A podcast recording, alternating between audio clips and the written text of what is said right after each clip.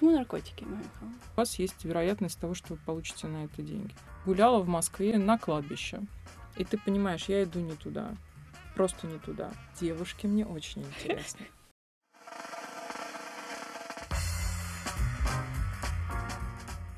Всем привет! Это подкаст «Все мы люди», подкаст социологической клиники прикладных исследований. Это подкаст о социологии, о социологах и о социологических исследованиях. Его веду я, Русакова Майя Михайловна, и сегодня со мной вместе Аня Пунгина. Да, я студентка факультета социологии и сотрудник социологической клиники прикладных исследований из ПГУ.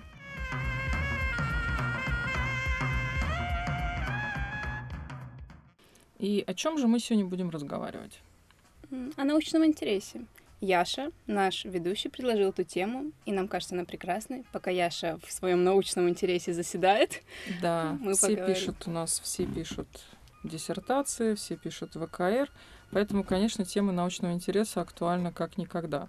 Ну и я думаю, что многие из вас в целом задумываются о том, а не поменять ли мне научный интерес в самом ближайшем будущем или, может быть, в отдаленном.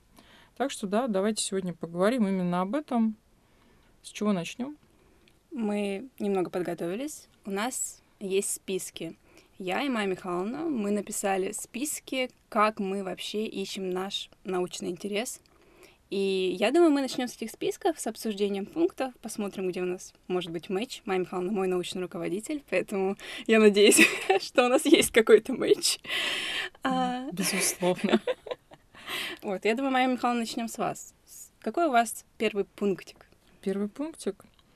Ну, на самом деле у меня их, э, конечно, много, но э, первое — это любопытство, как ни странно. А, научный интерес, э, мне кажется, что он очень часто возникает из банального любопытства. Мне интересно. Мне могут быть интересны самые разные вещи. Социология абсолютно уникальная наука, потому что вы можете удовлетворять свой личный интерес и свое личное любопытство. Ну, в данном случае, конечно, профессиональное любопытство. Но при всем при этом э, возникает оно под воздействием чаще всего каких-то либо внешних обстоятельств, либо какого-то внутреннего диалога, да, то есть ты же осмысляешь то, что сам читаешь, видишь, проводишь какие-то исследования. Но и с другой стороны, какие-то приходят просто вот послания, не знаю, из внешнего мира, ну, давайте я просто расскажу э, идею, которая у меня есть сейчас. Она еще не реализована, поэтому прямо я вот сейчас приоткрою завесу тайны. А, я гуляла в Москве со своей подругой Эльмирой на кладбище. А, не подумайте ничего плохого, просто это было то место, где были очищены дорожки от снега. Поэтому мы гуляли. Естественно, это очень интересное место, потому что можно рассмотреть, э, кто там похоронен, можно повспоминать, собственно говоря, кто эти люди. И мы дошли до такой часовенки, которая, ну, по каким-то причинам считается чудотворной. И люди, естественно, туда приходят, они приходят с каким-то обращением к Богу. Э, понятно, что я не открывала бы записки, они все-таки написаны не мне, Поэтому принцип здесь, в общем, работает. Не надо читать то, что адресовано не тебе. Но дело все в том, что люди пишут на стенах. И после этого моя подруга не могла где-то час увести меня с этого кладбища, потому что я читала то, что люди пишут. Меня просто это поразило, да, потому что ведь, собственно говоря, человек должен был специально приехать, да, потратить какое-то усилие, да, то есть накорябать это на стенке, и дальше вот эта квинтэссенция того, что с ним происходит сейчас в жизни, это то, зачем он обращается ну, к высшим силам. Меня поразили эти надписи. Просто мне казалось, что люди должны приходить туда в каком-то отчаянии, да, они просят о здоровье близких, они просят о какой-то решении какой-то тяжелой жизненной ситуации. То, что я там прочитала, вызвало во мне реально живое любопытство и, в общем, профессиональный интерес. И я для себя в коробочку своих каких-то идей отложенных, да, вот отложила эту тему, что вообще, наверное, я бы хотела сделать такое исследование и именно проанализировать вот эти обращения. Мне кажется, что это потрясающий совершенно материал, который нам дает много интересного. А вот получается, какие были обращения? Вот какое обращение к Богу на этой стене вас поразило больше всего? Ну, меня поразили три типа обращений. Первое — это было очень много негатива. То есть люди пишут в ненависти. То есть они приходят, как ни странно, за поддержкой к высшим силам в реализации своих планов вместе да, или в какой-то вот ненависти к другим людям. Они желают, в общем, отвратительных вещей другим людям. Меня это правда поразило. Ого. Да, второй момент, наверное, ну, некая э, ну, я догадываюсь, что, например, какую-то часть наверняка писали подростки, и понятно, что вот их э, ну, при этом познакомиться с известным блогером или, э, не знаю, стать популярным, да, набрать какое-то количество подписчиков. Это было очень забавно. Я думаю, что вот наши подкастерные, наверное, тоже вот мы в своем подкасте можем написать туда, да, подписывайтесь и слушайте нас чаще. Отправитесь да. во Вселенную. Ну, вот это был такой второй, наверное, тип запросов. А третий тип, он, наверное, поразил меня, ну, наверное, такой какой-то мелочностью. Не знаю, не знаю, как еще точнее это. Но вот мне бы хотелось это исследовать, да, потому что все-таки это был один раз, это была одна часовня. Я думаю, что если это проанализировать, то, в общем, наверное, это будет интересно. А, местный работник, э, который пришел и смотрел на нас подозрительно, я говорю, мы ничего не пишем. Он говорит, да ладно, пишите уже. Да, я все равно закрашиваю раз в три дня. То есть, представляете, какое количество обращений, ну, например. Ну вот любопытство. Смотрите, я вам рассказала. Может быть, кому-то это тоже станет интересно. То есть тема э, может прийти, она может стать потом устойчивым интересом, а может не стать. Но, в принципе, да, любопытство. Такое вот важное качество. Угу. А вот, кстати, про может быть интересное, а может быть и нет потом. Как часто вы меняли темы? Потому что, насколько я знаю, у вас много тем и много работ. Может быть, есть какая-то периодичность, когда вы меняете тему? Потому что я вот, например, слышала там раз в пять лет меняй профессию. Может ли быть такое с научным интересом? Мне кажется, что здесь, наверное, нету какого-то ритма, подходящего всем. Мне кажется, что, наверное, ты должен ориентироваться на себя. У кого-то интерес меняется очень быстро, у кого-то он остается единственным на всю жизнь. И в этом тоже нет ничего плохого. Никто не должен вам говорить, что вы должны что-то менять. Если вас это устраивает, и ваша научная жизнь идет интересно для вас и продуктивно, и, и вас все устраивает, зачем менять вашу тему? А, с другой стороны, что это большая редкость, потому что тяжело, скорее даже, ну, все-таки научный интерес должен подкрепляться финансированием да, и э, кто-то должен финансировать ваш научный интерес, то есть давать вам деньги на исследования. Эти деньги приходят от государственных фондов, ну, например, в виде госзадания. Они могут прийти от частного фонда, потому что фонд ставит это себе в качестве приоритета. Это может быть научный фонд, который говорит о том, что мы хотим, чтобы в, этом, в этой области научного знания что-то развивалось. И вы совпадаете. Тогда вы подаете грант на грант, и у вас есть вероятность того, что вы получите на это деньги. Во всех остальных случаях все-таки финансировать самостоятельно свои собственные научные интересы можно, но недолго. Да, поэтому, хотя, наверное, я тоже видела людей, которые верили в свою идею, развивали ее, и в результате она там, оправдывала себя, в том числе с материальной точки зрения. Поэтому здесь, наверное, мой ответ будет, что не надо ориентироваться на какие-то конкретные сроки, нужно ориентироваться на то, что ты получаешь от реализации своего научного интереса. Наверное, так. Но я могу сказать, что некоторые темы остаются со мной вот с самого первого дня. Вот как они мне стали интересны, я к ним не потеряла интерес. Наверное, это все виды девиаций. Угу. Ну, так получилось. Все-таки это был осознанный выбор, и мне нравится исследовать э, поведение людей, которое отклоняется от общепринятых норм. Угу. И я в этом профессионализировалась, я в этом специализировалась. Я, наверное, только меняла виды поведения. Но поскольку на самом деле объяснительные концепции, ну, очень в отношении многих типов поведения, вернее, видов девиации сходные, то, собственно говоря, наверное, это все-таки сохранение того же круга круга интересов, который у меня возник там, не знаю, сколько лет назад, по-моему, на втором курсе еще университета. Но это совсем не мешает мне при всем при этом периодически заниматься другими темами. И вот я как раз не воспринимаю это ни как предательство, ни как какое-то такое отвлечение. У тебя могут они заново возникать. Но мне интересно твое мнение. Вот у тебя как? Все-таки ты э, поменяла тоже, например, ты поступила на социологию, закончив другой факультет. Вот как ты ищешь темы? А, я заканчивала факультет политологии, и там вообще я изучала, знаете, карточный домик, знаете, сериал? Да. И мне было интересно, как вообще в социальных сетях относятся к Фрэнку Андервуду, что там пишут в комментариях. Потому что я любила этот сериал. как я ищу научный интерес. А, и но мне потом в какой-то момент показалось это все бессмысленным, наверное, потому что, ну, кому какое дело, кто как относится к Фрэнку Андервуду в социальных сетях. И, не, я, конечно, не обижаю исследования медиа и все такое, это важная область, но меня, наверное, всегда волновали социальные проблемы, а социология как не кстати очень подходит, в общем, да, для изучения социальных проблем и, наверное, больше всех остальных дисциплин. И на самом деле вот даже за эти два года магистратуры я как это все равно как бы пришла с социальными проблемами, но очень сильно меняла тему, потому что изначально я пришла, изучая социальное предпринимательство, хотела изучать, да, социальное предпринимательство, просто потому что я была близка к этой теме. Я, как не знаю, тусовалась с социальными предпринимателями, и мне казалось, что, ну вот, это, кстати, вот один из способов, который написан в моем списке. Если что-то рядом близко, и вы в этой теме, то почему бы ее не взять? Ну, почему бы не изучить ее поглубже, да, социологическим инструментарием? А, но потом я как-то разочаровалась и не нашла там на самом деле применения в социологии, и пошла изучать бедность. А почему бедность, да? И вот это тоже как раз такой способ, который я отметила в своем списке. В окружающей нас реальности, да, социальной реальности может быть что-то такое, что вас сильно не устраивает.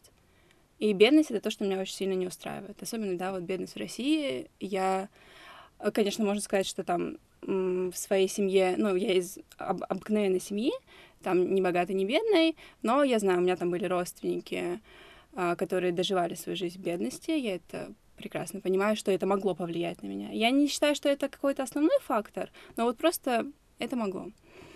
И, в общем, это так сильно вас возмущает, что вы идете и хотите понять, как решить эту проблему и ну вот что можно сделать? Вот такое просто человеческое какое-то чувство, желание помочь. Наверное, вот, вот это мной больше всего двигало. Мне кажется, что ты подняла сейчас очень интересные две темы. Первое — это надо ли изучать свое ближайшее окружение. Да? Вот наши коллеги-психологи, они часто с этим сталкиваются, потому что им иногда близкие начинают говорить, а теперь выключай психолога. Да? Не надо сейчас на меня смотреть да, и определять, какой, какие проблемы мною сейчас двигают. А, мне кажется, что вот эта тема, она должна быть близка многим людям, особенно вот как раз начинающим исследователям. А, ну, мне кажется, наш подкаст, он вот в большей степени ориентирован все таки на тех, кто еще в начале этого пути. А, понимаете, как бы с одной стороны, если вы увлекаетесь, э, не знаю, э, компьютерными играми, или вы ходите на секцию волейбола, или вы, не знаю, там, моржуете, или вы увлекаетесь машинами, а, классической музыкой. Да, у вас есть ощущение, что вы являетесь частью некой группы, сообщества, и что вот вам будет легко найти здесь а, респондентов, и вы сможете сделать такое исследование. А иногда это получается очень удачно. Вот я видела такие работы и видела такие примеры, когда прям люди разбирались в чем-то. Да, например, Говард Беккер. Он изучал джаз, был джазовым музыкантом и прекрасным социологом. Например, согласна. А, но при всем при этом иногда это может, наоборот, принести разочарование, потому что некоторые вещи нужно оставлять себе в качестве личной жизни. Это ваше там хобби, это ваша какая-то дополнительная деятельность и совершенно не обязательно, в общем, разбираться в том, как это устроено. Поэтому здесь, наверное, вот, ну, скорее нужно просто продумать, да, что ты хочешь. Тебе просто легче получить доступ к определенному полю или к какой-то группе людей, или ты действительно хочешь разобраться в том, что двигает этими людьми, и ну, не будешь ли ты, например, разочарован или не знаю, не изменишь ли ты в худшую сторону мнение о тех людях, которых ты изучишь. Потому что все-таки социология, ну, мы часто выявляем то, что, в общем, не всегда очевидно для людей. Поэтому здесь, наверное, вот такой момент, он интересный. И мне кажется, что когда вот какое-то хобби вы выбираете в качестве научного интереса, ну, важно понимать, что работа над курсовой или ВКР — это рутина. Это не только такой подпитываешься научным интересом, все так весело, любопытно. Нет, ты задолбешься писать к концу и оформлять все эти ссылки, и, возможно, действительно не стоит марать, я не знаю. Марать Научный интерес. Ну, иногда это действительно стоит точно разграничивать, и да, хобби, возможно, не должно превращаться в работу. Ну, тут вот у всех у по-разному, всех... да, но с другой стороны, наверное, все-таки есть смысл об этом хотя бы задуматься, когда вы выбираете свой, свою тему, например, для ВКР или там тему, которую вы хотите проводить исследования. Второй вопрос, который ты затронула, это то, что социологи часто выбирают в качестве научного интереса ту тему, которая затрагивает их лично. Вот она их волнует, это чаще всего связано либо с социальной несправедливостью, вот то, о чем ты говоришь, да, и как раз все мои девиации сюда попадают, и очень большой раздел исследований, которым я занимаюсь, он попадает в эту тему. Меня тоже это все не устраивает. Вот правда, я бы хотела жить в обществе, в котором этого либо нет, либо этого меньше, либо люди меньше страдают или получают, например, хорошую какую-то профессиональную помощь в случае, если сталкиваются с этой проблемой. А с другой стороны, иногда этот интерес, он может еще, это может быть тема, которая вас а, ну, вдохновляет. Да, вот вам вам просто хочется потратить время на развитие того, во что вы верите. Это же может быть, ну, например, вот исследование хора, да, там, ну, например, вы, вот вам нравится это движение, вы бы хотели, чтобы оно развивалось, вы хотите найти аргументы в, в, в поддержку. Поэтому здесь как бы, то есть это не всегда социальная несправедливость, это иногда наоборот может быть очень позитивная вещь. То, что вот вы, вы бы хотели, чтобы у этого появились новые, новые направления деятельности, или вы хотите помочь людям а, развивать эту деятельность в каком-то новом ключе, да, или найти ресурсы на это, потому что очень часто социологическое исследование — это ресурсы, да, они, она помогает получить поддержку, в том числе финансовую. Поэтому, наверное, это ну, такой как бы момент. Но мне кажется, что еще для выбора, вот у меня в моем списке э, есть эм, такой, такой пункт, как э, профессиональное сообщество. Это то, о чем э, я очень часто говорю, в том числе как бы своим студентам, да, вот и Аня об этом слышала не раз, я думаю, о необходимости как можно раньше становиться частью профессионального сообщества. Вот на самом деле выступления на конференциях, участие в летних школах, участие в каких-то онлайн-дискуссиях, а, участие в форумах профессиональных, да, где обсуждаются темы, которые тебя волнуют, являются необходимой постоянной частью жизни любого специалиста. И именно там ты очень часто черпаешь э, идеи для исследований, потому что там ты обсуждаешь свою тему среди людей, которым она также не безразлична и которые, в общем, прочитали, ну, примерно столько же, сколько ты, а в каких-то областях, наоборот, больше. И именно там, в дискуссиях, в каких-то выступлениях, в каких-то идеях, в критике, которую ты получаешь на свои работы, критика очень важна. Когда у тебя все здорово, это, конечно, прекрасно, но иногда получить какое-то внятное замечание или сказать, слушайте, то, что вы исследуете, мы уже исследовали 125 раз, и, наверное, не надо сюда ходить бывает очень полезным, потому что это тоже тебя останавливает да, от э, изобретения колеса очередного. Поэтому здесь вот участие в таком профессиональном сообществе, я бы еще здесь подчеркнула, если у вас есть возможность участвовать в международном профессиональном сообществе, это безусловно является источником для определения научных интересов. Поэтому вот такой пункт, он, мне кажется, тоже важен. А у тебя что в списке? Сейчас посмотрим. Да, такой важный момент, э, по крайней мере для меня. Я когда не могла определиться с темой на первом курсе, кажется, я просто начала читать разные ревьи, и там, знаете, есть такой пункт Future Directions. Mm-hmm. И тебе расскажут все на свете, как, что, и ты такой чувствуешь, угу, значит, это еще не исследовано, я могу и быть тут первооткрывателем. И это тоже такой нормальный стимул, на котором можно, в принципе, написать курсовую и внести какую-то лепту да, в науку. И мне кажется, ну, вот чтение, я помню, с Владой Авдеевой разговаривала тоже на этот счет, что вот когда читаешь вот литературу по своей теме или даже еще не по своей теме, вот просто начинаешь много читать, и как-то вот идеи сами приходят, они магическим образом возникают в твоей голове, и это прикольно. Согласна. У меня, кстати, тоже есть этот пункт литература. Вот я его так и обозначила, что да, я обращаю внимание тоже на то, как авторы видят, в чем они видят перспективу исследований. Я бы сюда еще добавила, я еще читаю фонды, потому что фонды делают обзоры своих стратегий. Ну, наверное, потому что я все-таки всегда ищу деньги на исследования, да, это такой уже, наверное, навык, э, который всегда с тобой.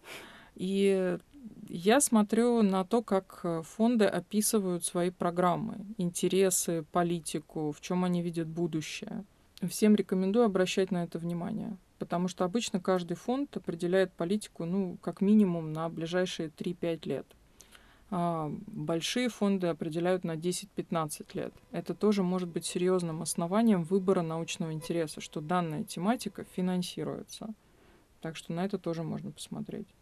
Угу. Да, хороший совет, мне кажется. По крайней мере, если надолго идти в науку, вот даже, ну, мне кажется, это больше для таких э, прям уже исследователей, которые в аспирантуру поступают или планируют да, остаться в науке. Вот у меня был вопрос, пока э, обсуждали. Ваша первая тема была связана с наркотиками. Мгм. И вот здесь, на самом деле, интересно, почему появился именно этот интерес. Почему наркотики, Майя Михайловна?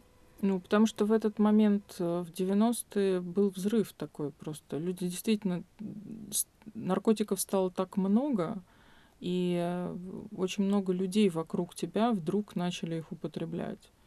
Поэтому это затронуло жизнь, вот как ты говорила про бедность, э, а у меня это прямо затронуло жизнь э, моих там одноклассников, друзей, э, однокурсников и так далее. То есть и это действительно была и совершенно не было информации.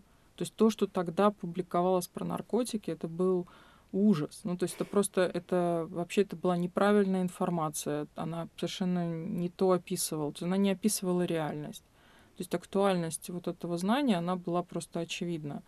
И мне кажется, что тогда вот и первый грант, собственно говоря, который я получила с подачи нашего тогда еще директора института социологического, я была, по-моему, самым молодым грантополучателем. И, в принципе, я так понимаю, что я получила этот грант тоже потому, что нужен был молодой исследователь, который может посмотреть на эту проблему а, не через призму того, что было в советской науке, а посмотреть немножко с другой стороны. И поэтому, да, поэтому вот так стало как бы. Ну, я хочу сказать про, наверное, может быть, мы в конце подкаста, давай вернемся к вопросу о последствиях выбора темы. Да, давайте. Да, потому что они у них, они тоже не очевидны, на самом деле, иногда. Но вот если говорить все-таки про список, э, у меня есть еще один такой пункт. Э, Это непосредственно заказ.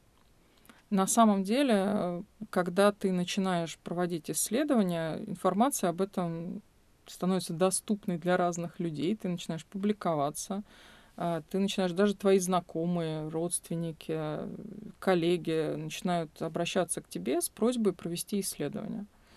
И поэтому иногда профессиональный вот такой вот интерес, он формируется на основании конкретного запроса от организации, от компании или от конкретного человека. Вот сейчас в эпоху стартапов, например, как бы большое количество заказов может прийти просто от одного человека, который планирует бизнес.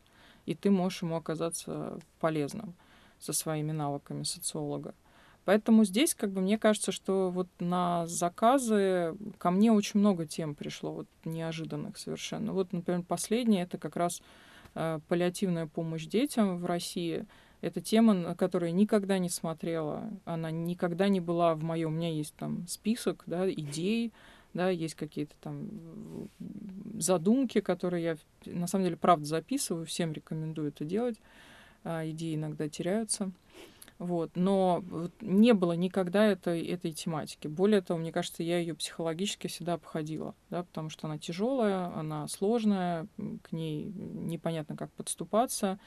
И для меня, например, это было вот, вот прямое как бы обращение, заказ, и э, вот сейчас я в него вовлекла Аню Кочеткову, которая прек- прекрасно вообще, мне кажется, добилась просто потрясающих в, этом, в этой теме результатов. Но да, тема может прийти таким образом. И она может тебя захватить. Она действительно может стать э, чем-то, что будет э, тобой двигать несколько лет, если не всю жизнь.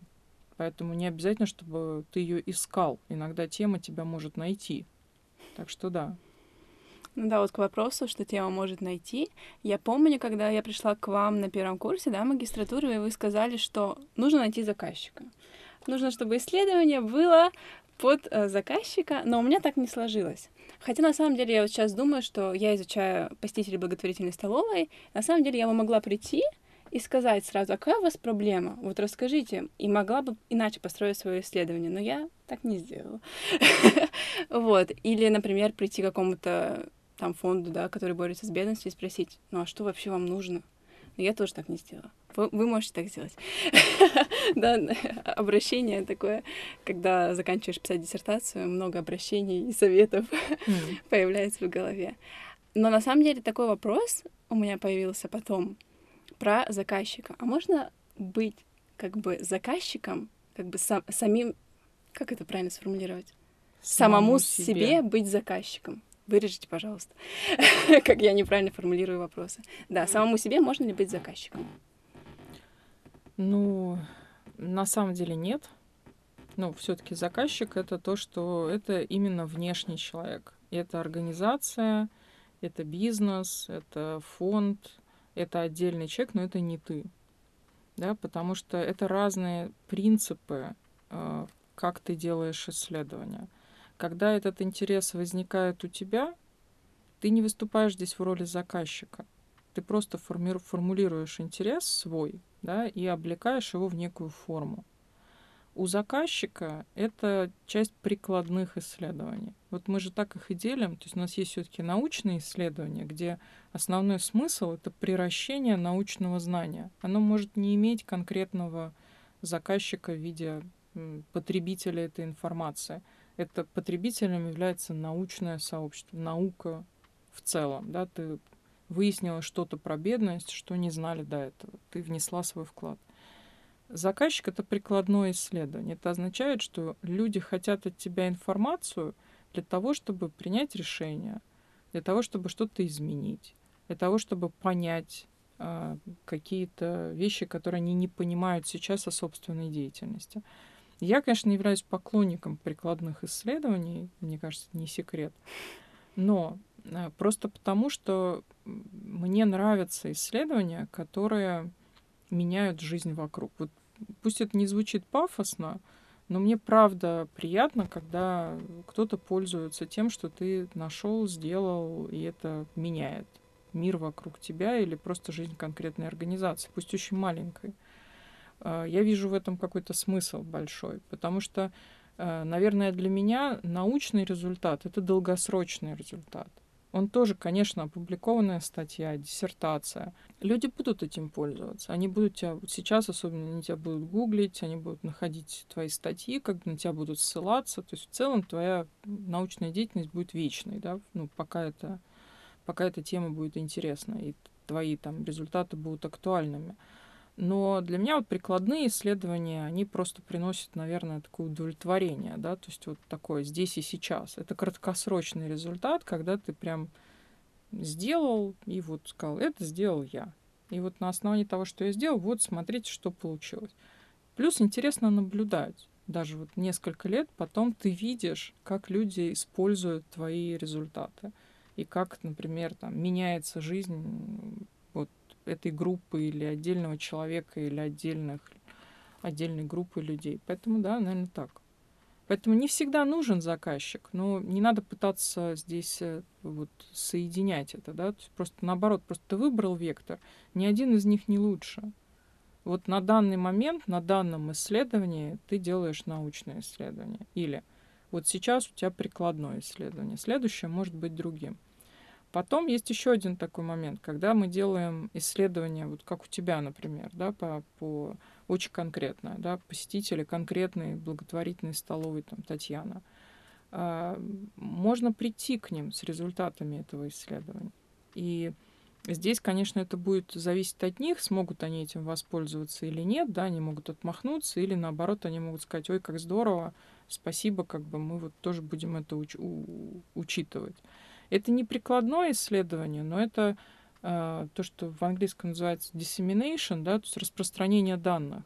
То есть ты можешь дальше продвигать свои данные, и ты можешь их продвигать среди практиков. Сам пришел и рассказал. Я знаю, вот возьмите, получите. Да. Э, ну, у меня, наверное, больше возникает желание, вот я знаю, так, нужно открыть социальную программу, чтобы она была вот такой, как я ее вижу. Возможно, это совсем другой подход когда ты сам хочешь открыть что-то свое и открыть, да, например, социальную программу, организовать проект, и для, для этого делаешь исследование, как вариант. Но мне кажется, все равно, ну, вот у нас, наверное, с Майей Михайловной мы в социальной сфере, но многие выбирают не социальную сферу. И да, мне кажется, в том случае, наверное, это больше превращение научного знания, да, кто, например, теоретическая социология или что-то такое. Есть еще такой способ, как ориентироваться на метод. А, я подумала о том, что это имеет смысл. И, например, ну, мне однозначно нравятся качественные методы, и я люблю копошиться в тексте. Мне нравятся эти интерпретации, там, сидишь с текстом, люди так интересно говорят, рассказывают свои истории, такие интересные выражения используют. Люблю я... Для меня анализ текстов — самая приятная часть работы, и а для кого-то нет, кому-то нравится сидеть, э, например, в арт-студио и писать коды, и, например, вот у меня парень, он обожает это делать, и особенно он любит, когда там какие-то, ну, не получается написать код, какая-то ошибка, и он такой может сидеть три часа и копошиться в этом. И мне кажется, когда выбираешь тему, можно подумать, ну, если вот не приходит ничего в голову, можно подумать, а каким методом я, например, хочу овладеть, и как бы возможно пойти от этого как вариант. Но это не то чтобы хорошая стратегия, потому что нужно отходить из научного интереса все-таки. Но почему бы и не подумать об этом? Чем придется заниматься все-таки в ближайшие год-два? Ну, кому как. Ну, для меня это, наверное, все-таки не научный интерес. Угу. Вот метод это если только мы не тестируем само использование метода. То есть твоим научным интересом является ограничения и возможности использования метода при изучении вот конкретной темы. Ну, в таком варианте, наверное, да, есть смысл тогда на это ориентироваться.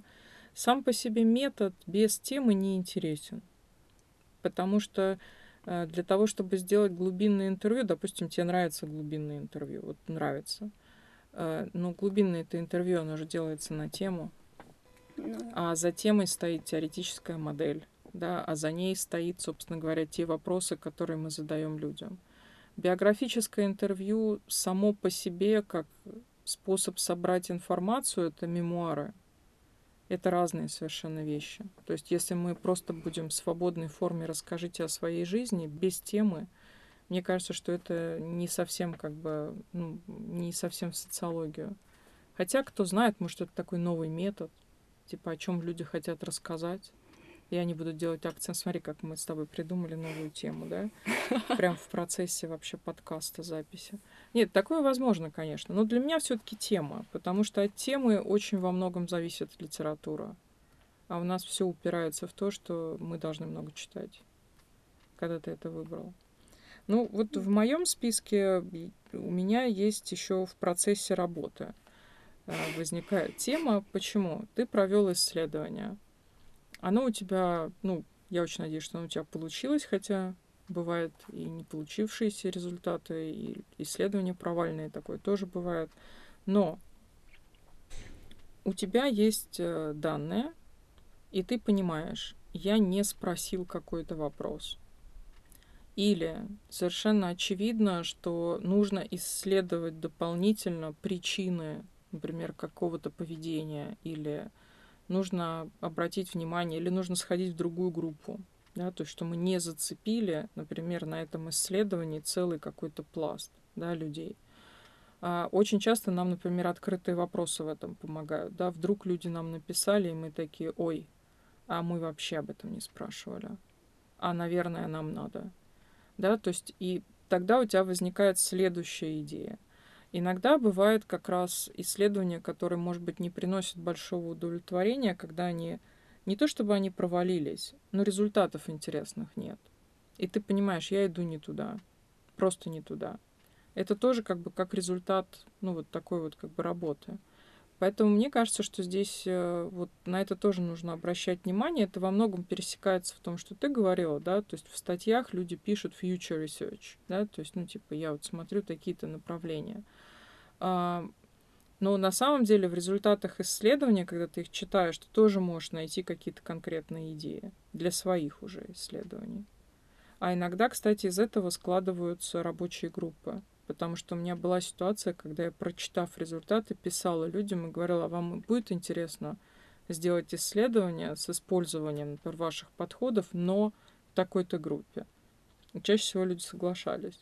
Ну, потому что это тоже такая это же интересно. Да, это как раз про профессиональное сообщество, что оно тем и хорошо, что такие открытые двери, люди более открытые, потому что им интересна одна и та же тема и хотят продвинуться. Это такая такой альтруизм научный, что ли, не замыкание вот в этом каком-то в своей теме, от, открылся двери, вот, пожалуйста, uh можно написать, и что-то получится еще более интересное. Мне кажется, это круто. Ну, я с этим сталкивалась. И я хочу сказать, что как раз э, вот когда ты начинаешь общаться с людьми, э, к моему большому счастью, было очень много людей, которые тратили на меня свое личное время. Они читали, они обсуждали со мной мои идеи. То есть они э, иногда их критиковали, иногда восхищались, иногда вдохновляли меня, да, иногда пинали, иногда помогали в этом плане как бы профессиональное сообщество это действительно то место, где, в общем, тебе люди помогают. Это правда. А потом иногда еще бывает интересно как раз прокачать свои идеи. Вот одна из самых интересных конференций, на которой я была, она проходила в Норвегии. Я организовала такой норвежский криминолог Нильс Кристи, совершенно потрясающий, уникальный человек — Э, он назвал конференцию «How is Russia possible?» «Как Россия вообще возможна?» Пригласил туда людей, с которыми он хотел поговорить. И провел, это был очень небольшой семинар. Там было небольшое количество участников и было неограниченное время для дискуссий.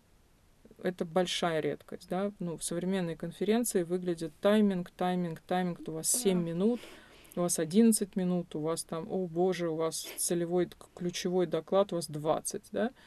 То есть и на самом деле иногда не хватает времени просто поговорить, да, то есть поговорить с людьми, обсудить с ними какие-то идеи, обсудить сырые идеи, да, обсудить провокационные идеи и так далее. То есть вот это, это то, что я очень ценю, и это то, что, вот, мне кажется, безумно важно — иметь вот такое время. И, конечно, это большая роскошь. Вот у нас, когда иногда в клинике получаются вот такие дискуссии, это тоже ну, приносит хорошие результаты. Поэтому вот, вот это дорогого стоит, и это очень часто вдохновляет тебя как раз и либо подтверждает твой научный интерес, а иногда это еще заставляет тебя формировать научную позицию. Потому что вот а, то, что мне иногда ну, очень интересно читать э, в студенческих работах, это способность человека сформулировать собственную позицию. А, это одно из таких важнейших качеств, и иногда у нас не получается, например, со студентами работать, да, то есть именно по этой причине. Потому что они готовы работать тяжело и много, но они не готовы высказывать собственную позицию.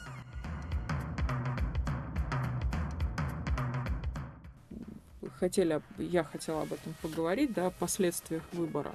Есть такое, такая подсказка, метод. Когда ты не можешь принять решение и боишься, да, его каких-то последствий или там не понимаешь, то есть правило трех десяток. Когда ты смотришь вот принятое тобой решение, какое оно будет иметь значение через 10 дней, через 10 месяцев и через 10 лет. Мне кажется, в отношении научного, научного интереса и темы научные, это хорошо работающее правило. Потому что вот если ты выбрал тему, попробуй посмотреть на нее через призму вот, вот этих трех десяток. Вот твоя тема, она тебе будет интересна через 10 дней? Ну, большая вероятность, что да. А через 10 месяцев тоже как бы здесь вот, ну, многие выберут. А вот теперь попробуй представить 10 лет.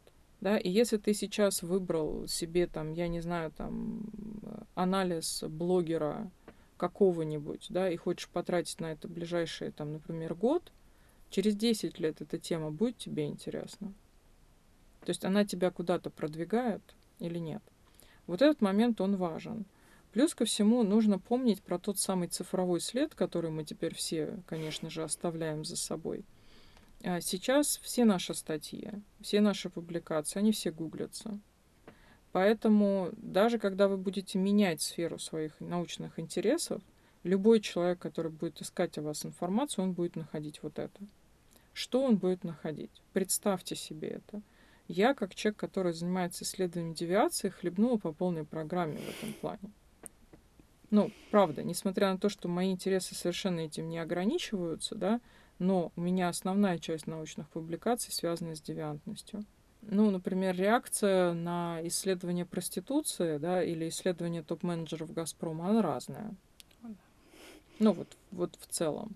Поэтому еще, наверное, такой момент, вот, который, мне кажется, я для себя тоже вот когда мы выбираем себе тему интересов, вот мы выбираем как профессиональное сообщество, так мы выбираем себе и респондентов, собственно говоря. И здесь надо понимать, это и есть люди, с которыми ты будешь проводить большое количество времени. И вот ты должен понять, а тебе это нравится? А это правда те самые люди, с которыми ты готов проводить столько времени? И иногда, например, э, студенты, выбирающие тяжелые темы, вот я с этим сталкиваюсь регулярно, опять же, потому что мои темы тяжелые, да, они их выбирают иногда исходя из очень хороших побуждений, да, им действительно это интересно, а потом просто не справляются, психологически не справляются, потому что тема действительно тяжелая. И пообщавшись с этими людьми вживую, одно, второе, третье, четвертое, десятое интервью, ты просто ощущаешь всю тяжесть мира на своих плечах. Вот мне кажется, ты тоже я... это ощущаешь. Да, я хорошо знаю эту проблему, наверное. И, кстати, вот это то, о чем стоит задумываться заранее. И когда я, я понимала, что я буду общаться с бедными людьми, у которых жизнь вообще совсем не сахар, и что там все очень плохо. Но я знаю, что я по темпераменту такой человек, что я могу трезво и как-то с, с хладнокровием взять себя в руки и общаться на эту тему, задавать вопросы. И скорее вот здесь включается какое-то такое, ну, желание помочь, оно сильнее моих эмоций. И поэтому я могу, например, вот и до сих пор, например, проводить интервью, да, вот с, со своими респондентами, хотя э, не скрою, что одно из интервью, которое я проводила, оно на меня очень сильно повлияло, и я к нему, когда, например, вот последний раз э, я анализировала, кодировала интервью, я к нему подходила последним. Хотя, учитывая, что и до этого я была в таком проекте с сенситивными темами, с семьями, которые попали в трудную жизненную ситуацию, и там и не такое можно прочитать. И у меня уже была какая-то такая, наверное, закалка. Мне все равно было читать тяжело это интервью. Это очень хороший совет, что нужно задумываться о том, что какие будут последствия действительно потом. Потому что некоторые там цитаты, истории я до сих пор прокручиваю в голове. Это неизбежно. И в этом плане, как бы, конечно, мы должны тоже учиться психологически, ну, как-то отстраиваться, да, и восстанавливаться. Ну просто представьте, если вы выбираете тему, которая связана там, не знаю, там с насилием, с безработицей, с тяжелыми жизненными ситуациями, а, не знаю, там с коррупцией, с какими-нибудь еще такими вещами, да, а, вы действительно вы в этой теме находите, вы читаете об этом, вы пишете об этом, вы разговариваете об этом. Это если вы сами находитесь не в самой лучшей жизненной ситуации, ну, вот на такой момент, я бы, например, действительно выбирала позитивные темы, правда, потому что они тоже вам помогут. Ну вот, например, немножко в каких-то вещах разобраться. А, иногда эти темы бывают, кстати, очень забавными. Приведу пример. У меня был студент очень забавный много лет назад – а, который пришел и сказал, я не знаю, что мне интересно, вот я не могу выбрать тему для исследования, мне вообще ничего не интересно, мне абсолютно ничего не интересно в жизни. Вот, типа, вот такой я, примите меня. Ну, я так, посмотрев на него, я говорю, слушай, я говорю, а вот, а девушки тебе интересны? Он такой, а вот девушки мне очень интересны. Я говорю, а давай мы выясним о том, что интересно девушкам в парнях. Он говорит, круто. Мне прям нравится эта тема. И вот дальше, как бы он планировал свое исследование, он действительно стал изучать девушек и способы знакомства, и как можно производить впечатление на девушек. Это был его интерес, из которого вышло, в общем, не просто э, его работа, он еще и женился, конечно, в результате. Какой двойной эффект. Да, двойной эффект, но это было, мне кажется, неизбежно. Но было очень интересно, что когда он э, докладывал результаты своего исследования, он сказал, что это исследование перевернуло его представление вообще как бы о мире, о девушках, и что девушкам на самом деле нравится совсем не то, о чем он думал. И вообще он был неправ. И прочитав э, довольно большой объем, ну, такой разных исследований на эту тему, в общем, познакомился действительно с такой гендерной социологией, взглядом на мир — и это оказалось очень интересно. То есть иногда, на самом деле, ваша, а, ваша тема, она вот может вот таким вот образом выглядеть. Ну, такое интересное. Действительно познакомился с девушкой в процессе интервью, понял, что это она. Вот, через неделю сделал предложение. Так очень интересно получилось. Прикладное исследование. Да, действительно, вот абсолютно прикладное исследование. А, но здесь тоже момент, что вот еще раз, как бы, когда мы ищем вот этот научный интерес, а, иногда как раз а, люди пытаются решить свою какую-то трудную ситуацию. Это, это иногда хороший вариант, а иногда не очень. Вот как психологи знают, что на психфак тоже часто поступают люди, которые хотят разобраться с какими-то проблемами в своей жизни. А некоторым это удается, некоторым нет. То есть они еще больше в них зарываются. То есть здесь вот в этом плане как бы ваша тема, она должна вас э, радовать. Она должна быть интересной, она должна приносить вам какое-то удовольствие. И если она этого не приносит, то лучше ее поменять. Вот мне кажется. Ну, наверное, не перед защитой, да, или... Но иногда, например, а, вы позанимались какой-то темой, хотите ее поменять. Закончите статьей, у вас, с одной стороны, будет конкретный результат, а с другой стороны будет, а, ну, как бы какая-то точка, да, то есть ты поставил, и ты двинулся дальше, например. Тоже такой, как бы, как вариант. Ну, здесь есть еще один такой вариант, вот если как раз говорить про тоже подбор темы, я привожу всегда такой пример. Мы когда разговаривали тоже там, много лет назад с девушкой, Э, которая выбирала себе тему. У нее была такая не очень простая жизненная ситуация в этот момент. Она была очень ориентирована на то, чтобы как можно быстрее найти работу. Вот сразу как бы после, после выпуска. И она делала анализ э, сравнительный. То есть, когда мы, мы с ней пошли по другому пути, я спросила, где ты хочешь работать? Вот давай ты опишешь компанию, в которой ты бы хотела работать, на какой позиции, сколько бы ты хотела зарабатывать, то есть куда мы стремимся.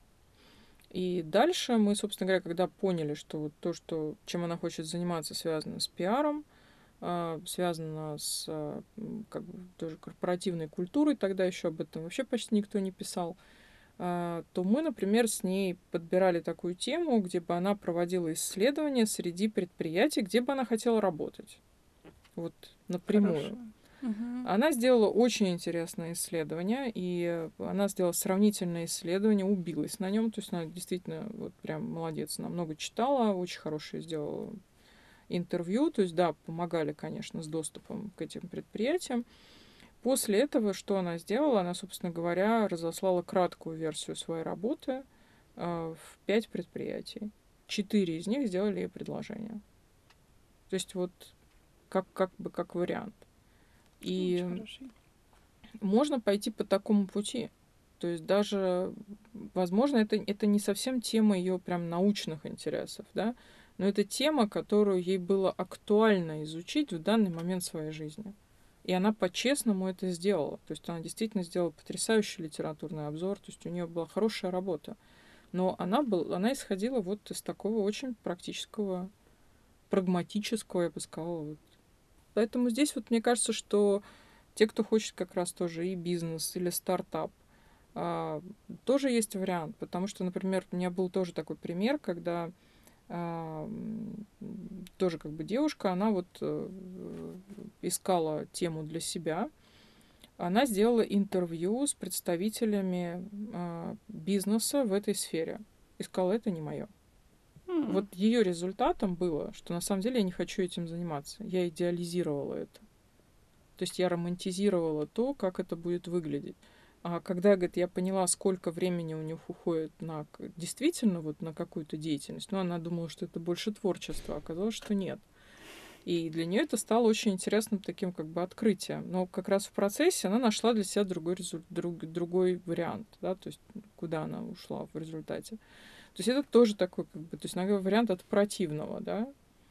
То есть поэтому единственное, что здесь, наверное, что важно, это то, что когда мы собираем такие это все-таки исследование, да, то есть вот тут как бы вопрос в том, что это не сбор шпионской информации, это не бытовое интервью, это не просто знакомство, потому что во время интервью это не совсем, когда ты знакомишься с человеком и можешь с ним потом общаться. Это вообще так, не всегда так работает, да? Самое, все равно самое ценное — это время. Научно-исследовательская работа это время, которое ты на это потратил. Это личное время, это усилия, это интеллектуальные усилия, это время, которое ты потратил на прочтение литературы, на поиск э, своих респондентов, ты потратил их время. Это время твоего научного руководителя, который читает это, да, не один раз. Вы представьте, сколько это времени. Если ты это тратишь на тему, которая тебе совсем, абсолютно неинтересна, мне кажется, это худшее, что можно сделать с собой. Вот правда с собой и с окружающими людьми. То есть это абсолютно бессмысленно. Лучше потратить больше времени и все-таки найти то, что тебе действительно интересно, чем потратить вот, вот это время вот так даром. Мне кажется, да, вот важно задавать этот вопрос, а то ли я сейчас делаю, возможно, че, как бы чекать ситуацию вообще каждый раз, ну, не знаю, с какой-то периодичностью задавать этот вопрос. А туда ли ведет меня моя работа и мой научный интерес? Слушай, ну здесь есть один риск. Вот если честно, это то, что меня, наверное, иногда возмущает вот во многих таких, ну это даже не статьи, это больше, конечно, в Инстаграме, да, там в Фейсбуке вот такие вот э, советы бывалого, когда там ищите себя, там типа там вот там проверяйте там, насколько вы там счастливы каждый день там здесь и сейчас там создается некая иллюзия, вот такая, ну, как бы, условно говоря, жизни без работы. То есть при всем при этом мы тоже все понимаем, что за каждой научной темой, даже если ты ее выбрал, даже если ты представил себе результат, у тебя хороший научный руководитель, а, ты сам, в общем, замотивирован и работаешь, а дальше ты очень много работаешь. И здесь вот как раз в процессе такой рутинной деятельности ты, может, и не испытываешь счастья. И вообще тебе тяжело, и ты не успеваешь, и ты меньше спишь, и ты там тяжело пишешь, мучаешься перед, там, перед компьютером, да, то есть и вот это мучение, как бы, оно, ну, это как бы часть нашей вот такой научной деятельности, это как бы все равно она тебя приведет в результате к прогрессу. Если ты все сделал правильно, результат, скорее всего, будет очень хороший. Да, то есть ты будешь счастлив, ты будешь понимать, что ты не зря провел время, там, сделал хорошую работу, получил за это достойную оценку.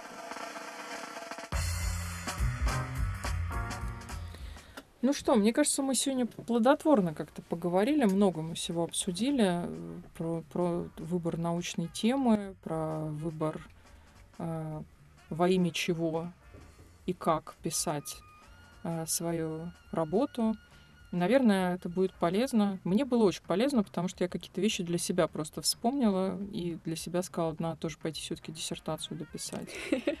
Да, поэтому это, поверьте, эта тема у всех важна. У каждого из нас есть э, список неоконченных статей, недоделанных идей, недонаписанных грантов и так далее. Поэтому здесь как бы у каждого свой путь, он индивидуален. Мы всем желаем счастья, на пути к научному прогрессу. Да, мужайтесь и пишите свои работы, и помните, что социология спасет мир. С вами был подкаст «Всеми люди». Всем пока.